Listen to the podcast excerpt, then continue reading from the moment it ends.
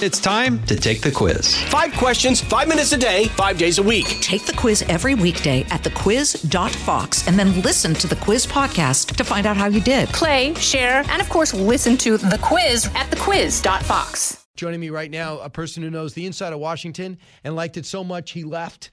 He does not want to know, tell us exactly where he is, but I know the vicinity and I know he's happy. He is Tucker Carlson, author of The Long Slide 30 Years in American Journalism, just came out a couple of days ago. And we're for, for one of the first on his list. Tucker, welcome back.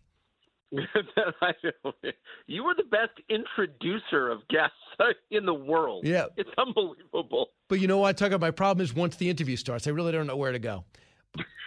but, you know, you know, what struck me. A couple of things struck me. Allison, uh, our fantastic producer here. Oh, she's uh, the best. I can't believe Allison. How long has she been your producer? Allison, how long have you been doing this? A very long time. Right. She uh, old enough to have three children. Uh, it's amazing. That's amazing. You you gotta wonder. I must be paying her so much. How much am I paying you, Allison? That's not what I heard, but okay. so she pointed this out right away. She said, Go to this page. It's your acknowledgement. I'd like to acknowledge Jonathan Karp of Simon & Schuster, whose descent from open-minded book editor to cartoonish corporate censor mirrors the decline of America itself. It's been a sad education watching it happen. And he still published the book. Well, I don't think they had a, you know, they felt they didn't have a choice. I mean, they you know, if they canceled my book for writing about how they canceled somebody else's book, I guess they calculated that would be a, a bigger PR disaster than allowing my book to be published. But trust me, they didn't want they didn't want to publish it, and I didn't want to publish with them because I so deeply disapproved. But I was under contract, and you know, for a book with Simon and Schuster, when they shut down Josh Hawley because he cast a vote that annoyed the Democratic Party, and then they they paid off the Biden administration by sending his son, you know, millions of dollars for a book nobody read. I mean, the whole thing was so disgusting that I felt implicated in it because I was taking money from Simon and Schuster, and I and I thought, I don't know, I have a moral obligation to say something about this, so I did. Uh, that's pretty brave as usual. Um, so so Tucker, this was a, a, a a trip to a memory lane for you. with magazine stories. It brought you back to the time in America, not only the time in, in interviews that you did and articles you wrote, but what America was going through. The, what perspective do you have on today by going back to the years in which you worked? Now you're in your 50s, you've been doing this since your 20s. What does it tell? What perspective did you gather from collecting all your past work? Well, I mean, it was just bewildering. I, I entered journalism 30 years ago this week, actually, weirdly. The Soviet Union had just collapsed like five days before. And I had, you know, I'd grown up in journalism. My dad was a journalist. And I thought, you know, I, I thought it was a very honorable thing to do. So, I mean, a couple of the big changes journalism is not an honorable profession. American journalism has collapsed. The people practicing it are contemptible, disgusting. I would never have dinner with them. That's a huge change. The country is completely divided in a way that it never was. Going back through these pieces, I was shocked by the number of liberals and Democratic office holders who I really liked and had, you know, I didn't agree with them. I've never been a liberal. I've never supported the Democratic Party, but I had a million friends who were liberal and it, it didn't divide us. It wasn't the most important thing, you know, and now it is. I mean, I I couldn't have dinner with the people I ate dinner with 20 years ago. And a lot of the pieces in the book were published in the New York Times and Esquire and GQ and places that, you know, would never publish a story by me ever now. But it didn't seem weird then. I mean, it just wasn't as partisan and polarized a country, not even close. So that was really a shock for me. Couple of things.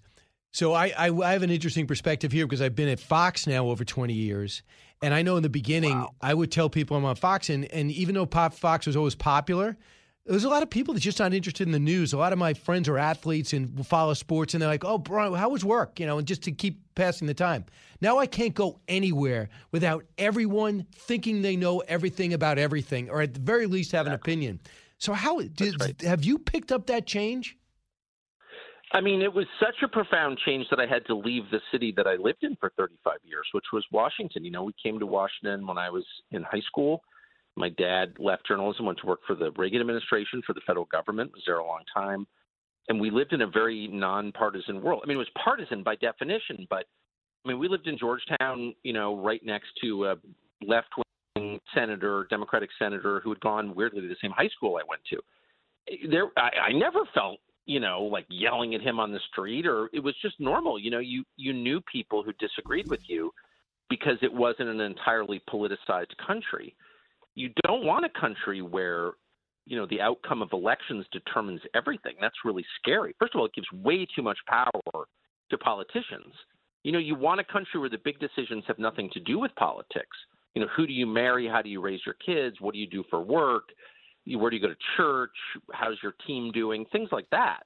But if you live in a country where who you vote for defines you, uh, you know that that is by definition an angry place. And I, I don't know how we walk back from that but i agree with you. You get being in our 50s is kind of sad because you have to get up in the middle of the night to take a leak but the upside of it is you remember what it used to be.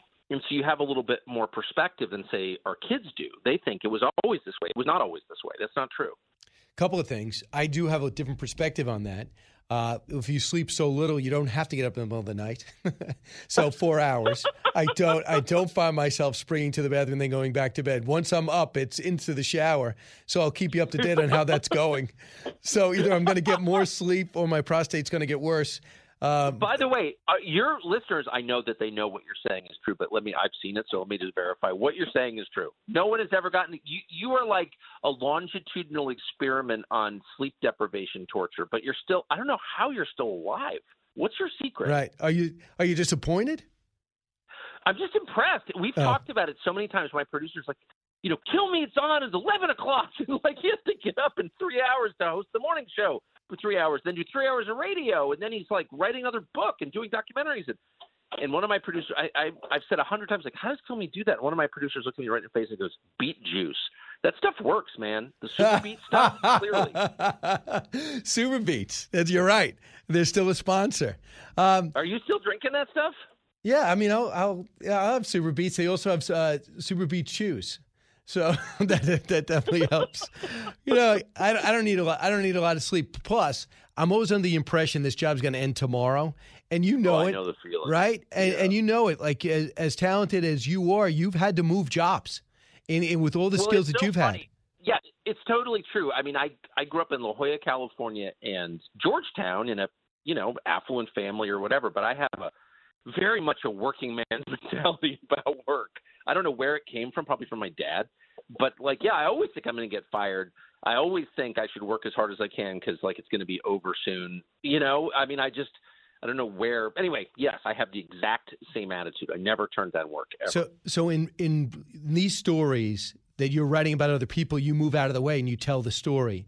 And I believe, in my humble opinion, that's the reason why this book works and why you work as a host is because you're willing to let somebody else be the story.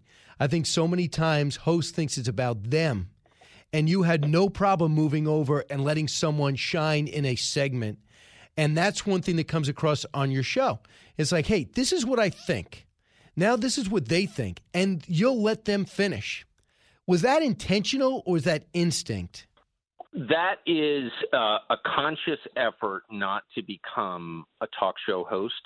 You know, they're the worst people in America. They're so insecure and boorish. They never shut up about themselves and it just comes with the job. I mean, you've been doing it for decades. You know, after a while, you can't stop talking. You're always on transmit and never on receive. And so I just really try every morning to remind myself shut up once in a while listen to other people. There are other people in the world. It's not just about you. Like right. you you become a narcissist over time unless you really fight against it. And by the way with age you become a narcissist you know? Old people only talk about themselves and i just don't want to be that person. I'm sure i'll become that person anyway but I really want to let other people talk just for the sake of my own soul, you know? How much, in retrospect, in putting this book together, do you appreciate the wide swath of experiences and travel you've done? It allows your opinions to feel more natural and organic because you could do it from human experience, right? You're not getting reading somebody else to find out how you feel. Well, you were in Ghana, you know, you were in Europe, you were in, Af- you know, in Iraq or excuse me, in Pakistan. You you travel these places, so when you come back and you react, you go, well, this is this is what I think, and it's not where you have to depend on another source. How much did your firsthand experience make you better on Tucker Carlson tonight? Tucker Carlson today, your Fox Nation series, everything. Tucker Carlson originals. Well, I think a lot better. I mean, I think it's really important to go see stuff. That's not why I did it though. I didn't get into you know I don't I didn't do stories or get you know we just got back from Hungary this week and I I I really have done everything in my life purely because I want an interesting life. I didn't go into journalism to become powerful. I never thought I would make any money. I have. I'm really grateful for that, but that was certainly not what I expected at all. I didn't go in to influence policy or to, you know, if I would have run for office if I wanted that. I only went in because I wanted to see interesting stuff and at the end to have, you know, an interesting life. That's honestly what I wanted. It's what my dad had.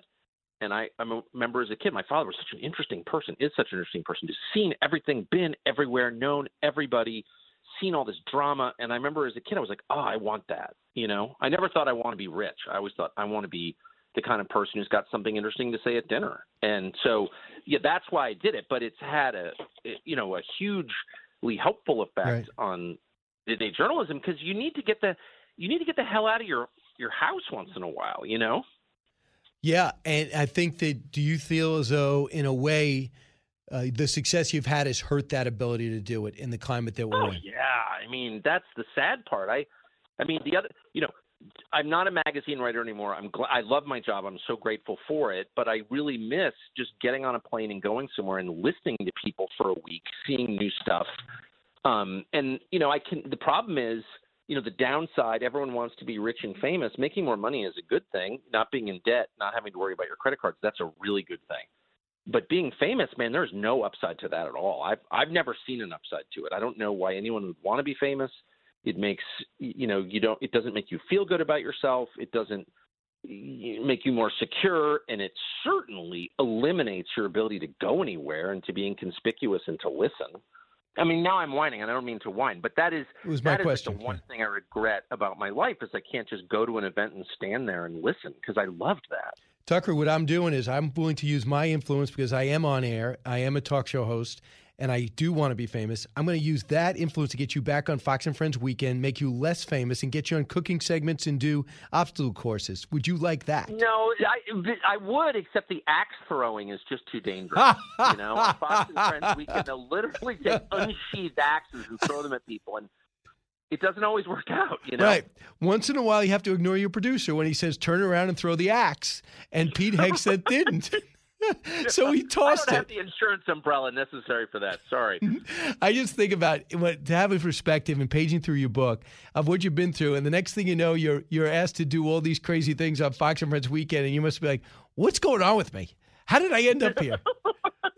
I've always had a high tolerance for weirdness, though, so I can I can kind of turn off whatever part of your brain is asking questions like why am i here? Why am i doing this? And just roll with it. I mean well, it, was, it was super fun. Yeah and i know you love your streaming shows and the long form interviews too so go check out his fox nation series. It's I cannot believe the volume of work that's there. The volume of work you did is on the long slide 30 years in American journalism. Pick it up, you get a real perspective, especially if you're coming out of school in your 20s and you want to have an understanding of what you're about to do. Travel, experience the world, talk to people, listen more. Uh, that's some of the takeaways from Tucker's new book, uh, and kind of a kind, kind of a cool cartoonish character, uh, leaning on a lot of magazines on the cover. Tucker, thanks so much. Good luck tonight at eight. I appreciate it, Brian. See you, man. Go get him. From the Fox News Podcasts Network. In these ever changing times, you can rely on Fox News for hourly updates for the very latest news and information on your time. Listen and download now at foxnewspodcast.com or wherever you get your favorite podcasts. Listen to the show ad free on Fox News Podcast Plus, on Apple Podcast, Amazon Music with your Prime membership, or subscribe wherever you get your podcasts.